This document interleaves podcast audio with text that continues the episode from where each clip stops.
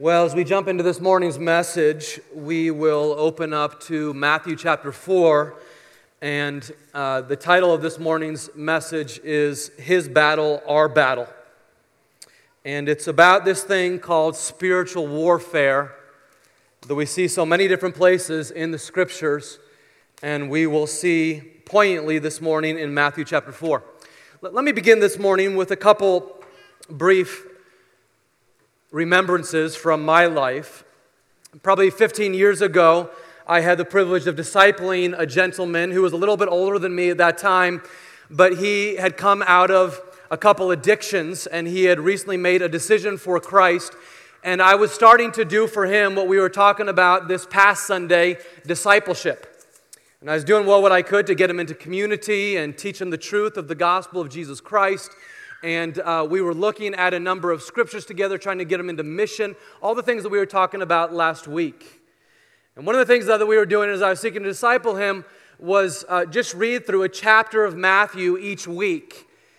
And when we got to the book of, of Matthew, chapter 4, and the temptation of Christ, I'll never remember what this man, I'll never forget what this man said to me. He, he said, Adrian, it's difficult enough for me to believe that Jesus is God. And you want me to believe that there's actually a devil too? Like, like come on, this, this tests my imagination, Adrian. I, I wasn't raised with this stuff. You want me to believe this? Contrast that with another gentleman from my life who's been a, a very good friend through the years, but unfortunately, he has uh, failed in three marriages.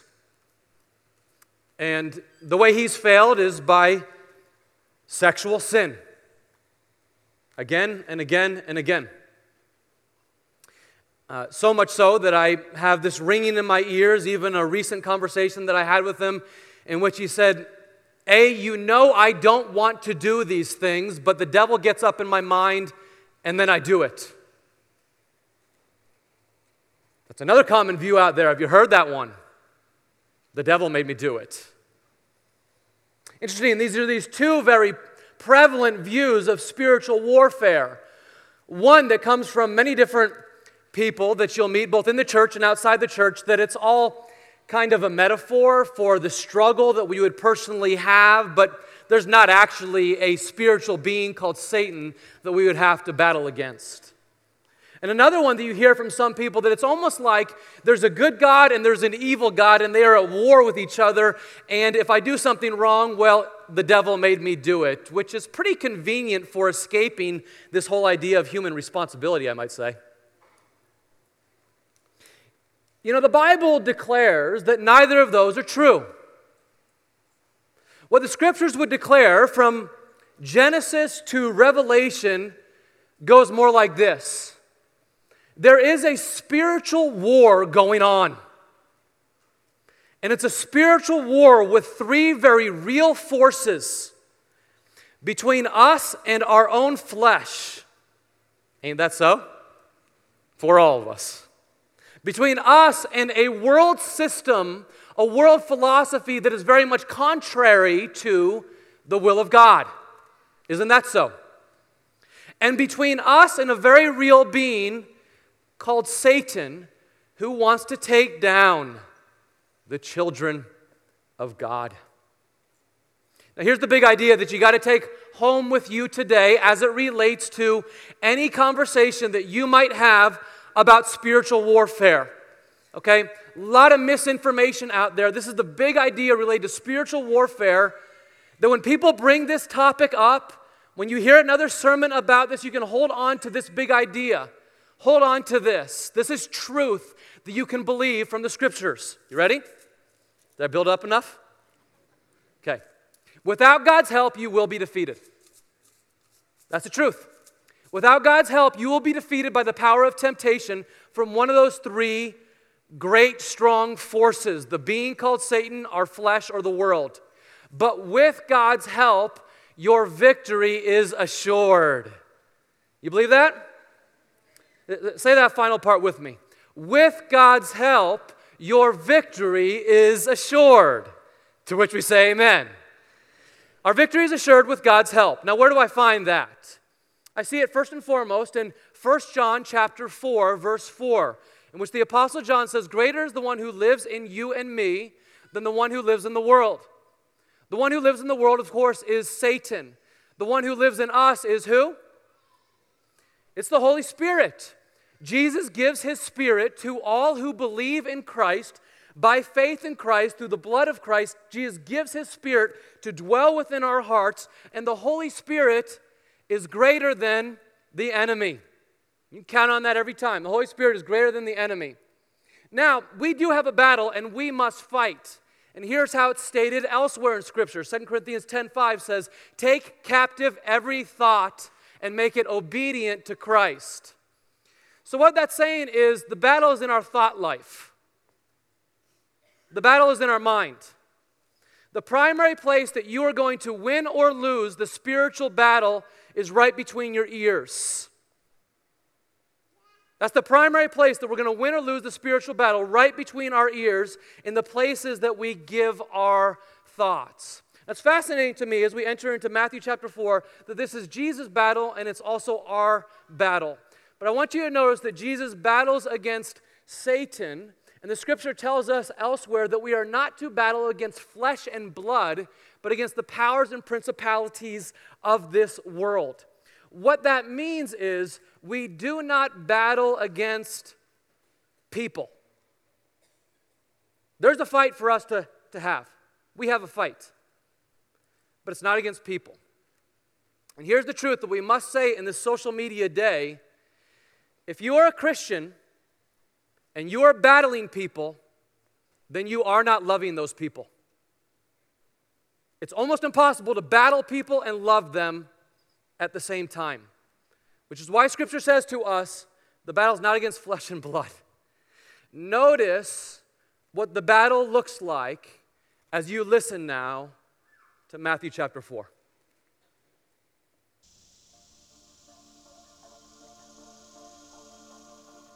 Jesus was led by the Spirit into the wilderness to be tempted by the devil. After fasting forty days and forty nights, he was hungry. The tempter came to him and said, If you are the Son of God, tell these stones to become bread. Jesus answered, It is written, Man shall not live on bread alone, but on every word that comes from the mouth of God. Then the devil took him to the holy city and had him stand on the highest point of the temple. If you are the Son of God, he said, throw yourself down.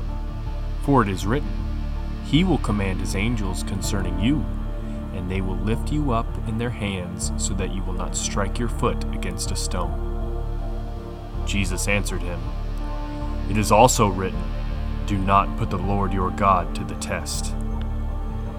Again, the devil took him to a very high mountain and showed him all the kingdoms of the world and their splendor.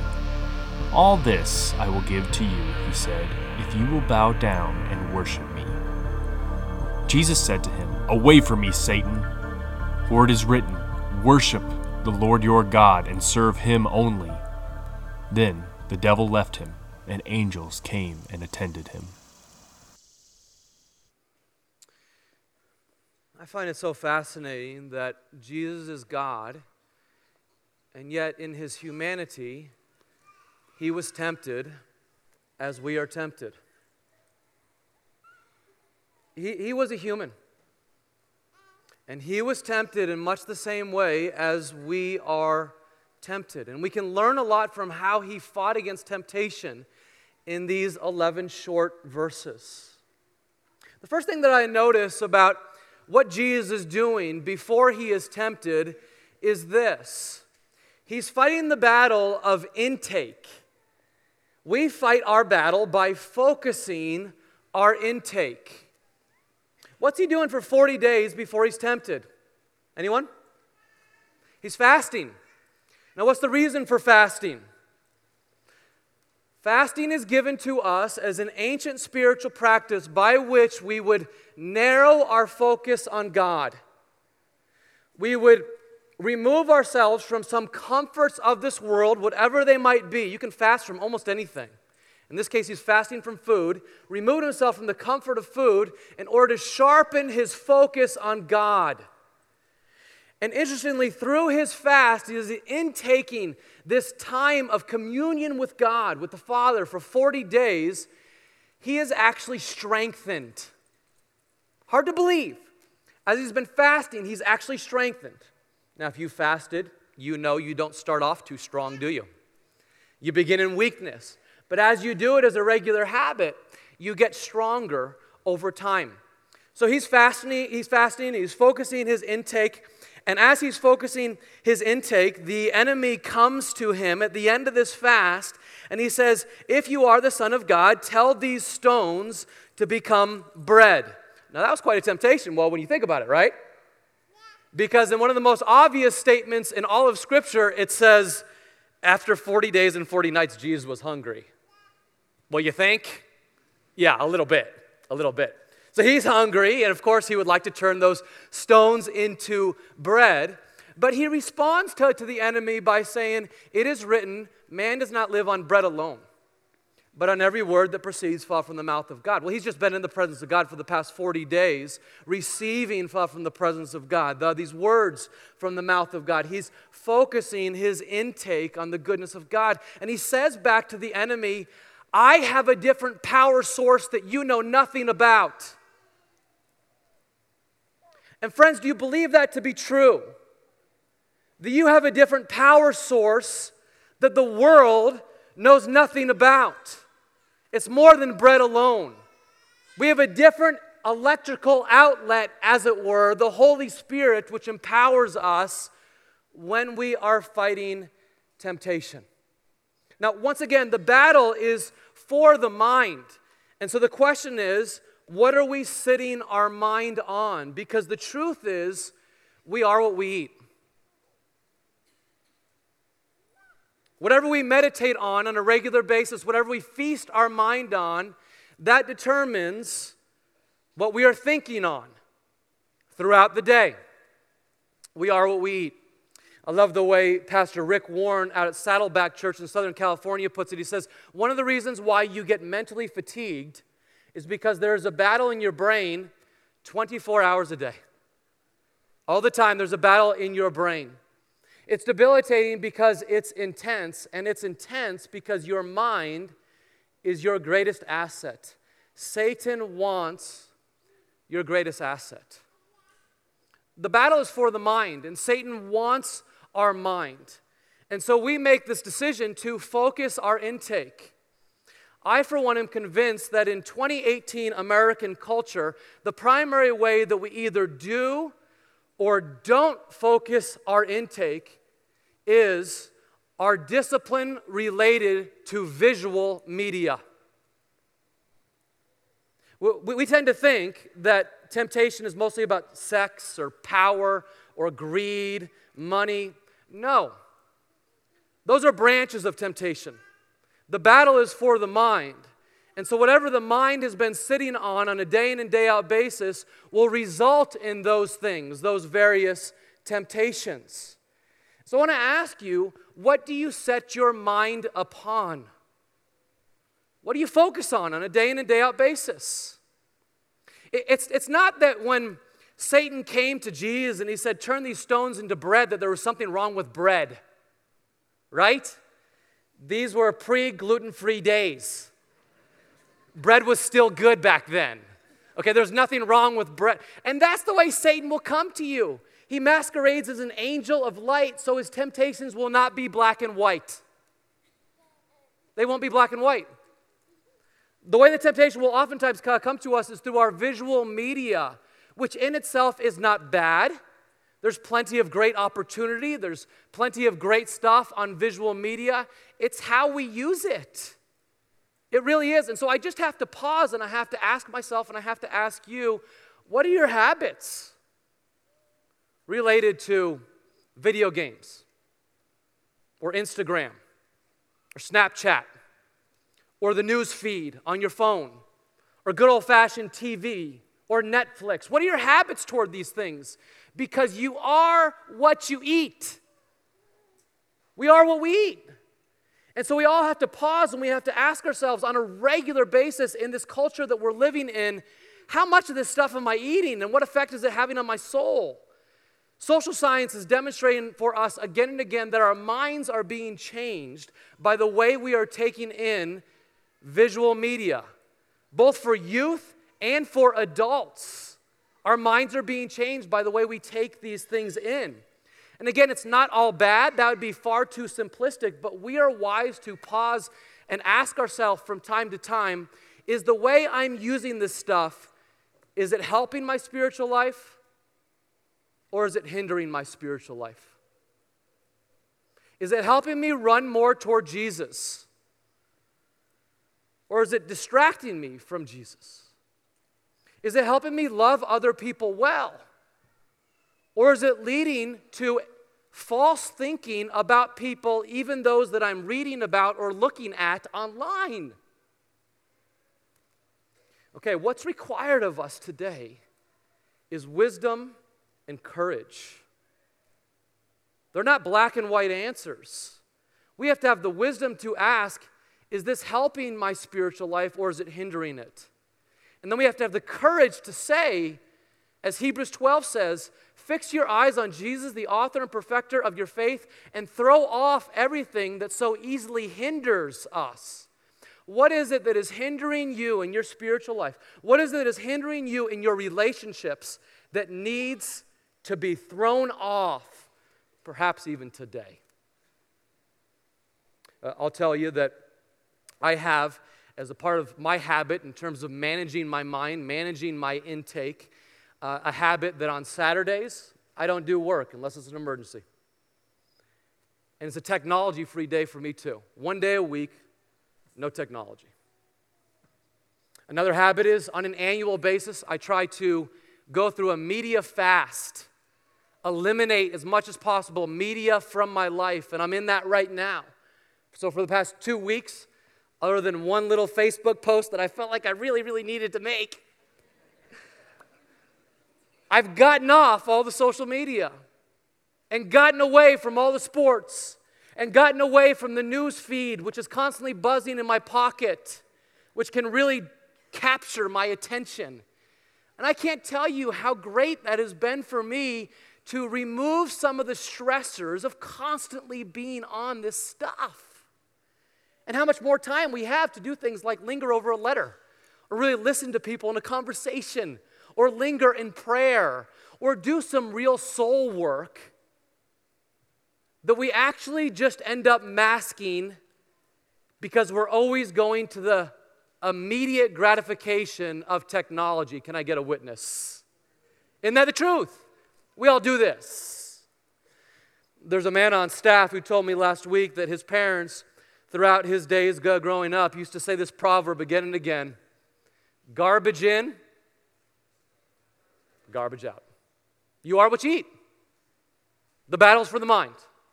The garbage we take in eventually will result in garbage out. So, what is your discipline for fighting?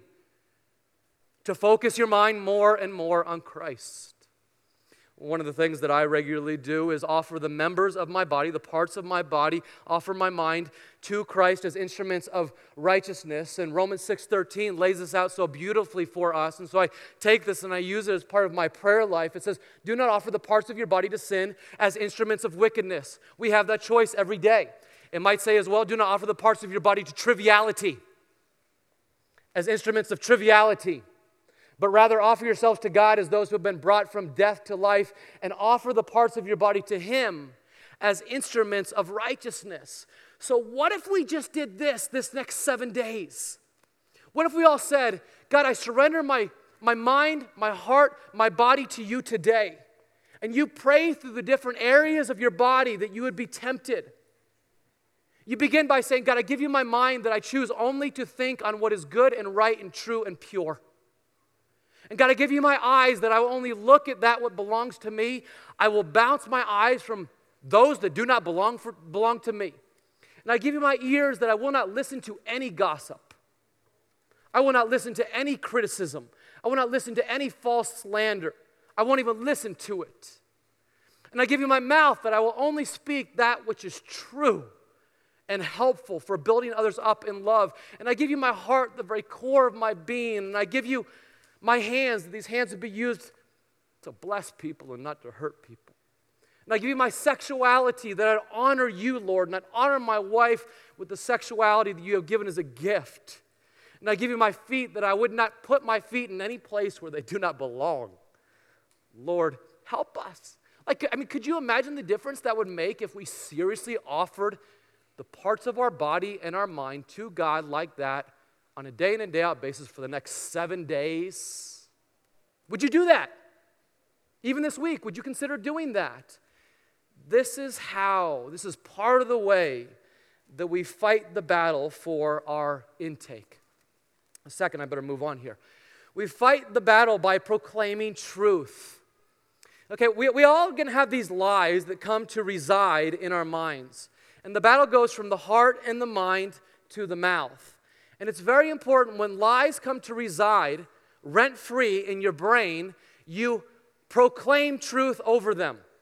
You verbally evict them from your minds. This is what I'm talking about. We all have certain lies that we dwell on. Perhaps you're dwelling on some even the, this morning as you come to church today. Some of us have been dwelling on lies like this I am what I do. I am only as important as my last success. I am only worth what I produce. You need to evict that lie in the name of Jesus Christ.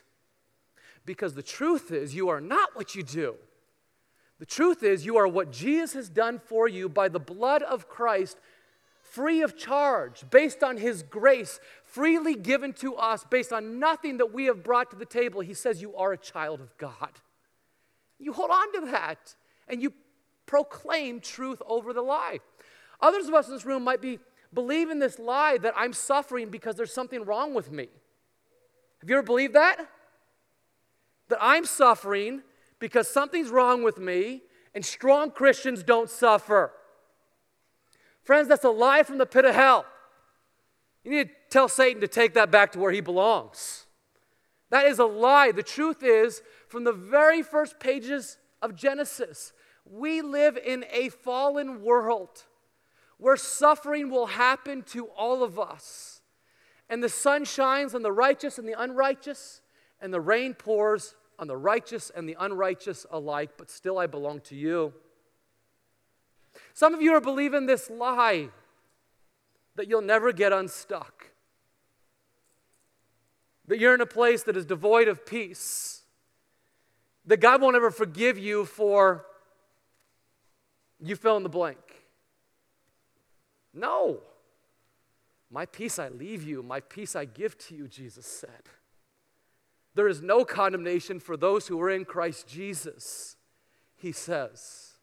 We hold on to these truths, we publicly proclaim them, we, we close the door and privately proclaim them, whatever it takes to evict the lie that oftentimes dwells rent free in our brains. Here's the deal, friends Satan comes to steal and kill and destroy. He comes to steal your joy and destroy your hope and kill your peace. Jesus has come that you might have life and have it to the full. I think of one little boy in our church who told his mommy, Mommy, you say I can't hate, but there is one person I can hate. That's Satan. I'm going to squash him, this boy said. Yeah, that's right. Go ahead, boy. You got it right. That's right. You squash him. You can hate that sucker. Send him back to where he belongs, by all means. Now, how did Jesus respond to Satan's temptations? Each and every one he answered, It is written. It is written. It is written. What do you gather from that? You got to know the Bible. You got to have some biblical truth in you to respond to temptations. This is our sword. And so temptation comes your way, and defensively, you must have specific verses that you can call on that strengthen you in that moment of temptation. And offensively, you want to have specific verses that prevent that temptation from coming on you that you wouldn't even believe it in the first place. What are some lies that tend to take up residence free of charge in your mind? I really want to encourage you. Do a concordance study from the back of your Bible or go online and do a study of some kind and find a handful of verses that counteract that lie that you're tending to believe and get in the habit of regularly closing your office and verbally evicting the enemy out of your, out of your mind by proclaiming the truth of Christ and praying over that truth. We win the battle in part by proclaiming truth. And finally, my friends, we are going to win the battle by rejoicing over our identity.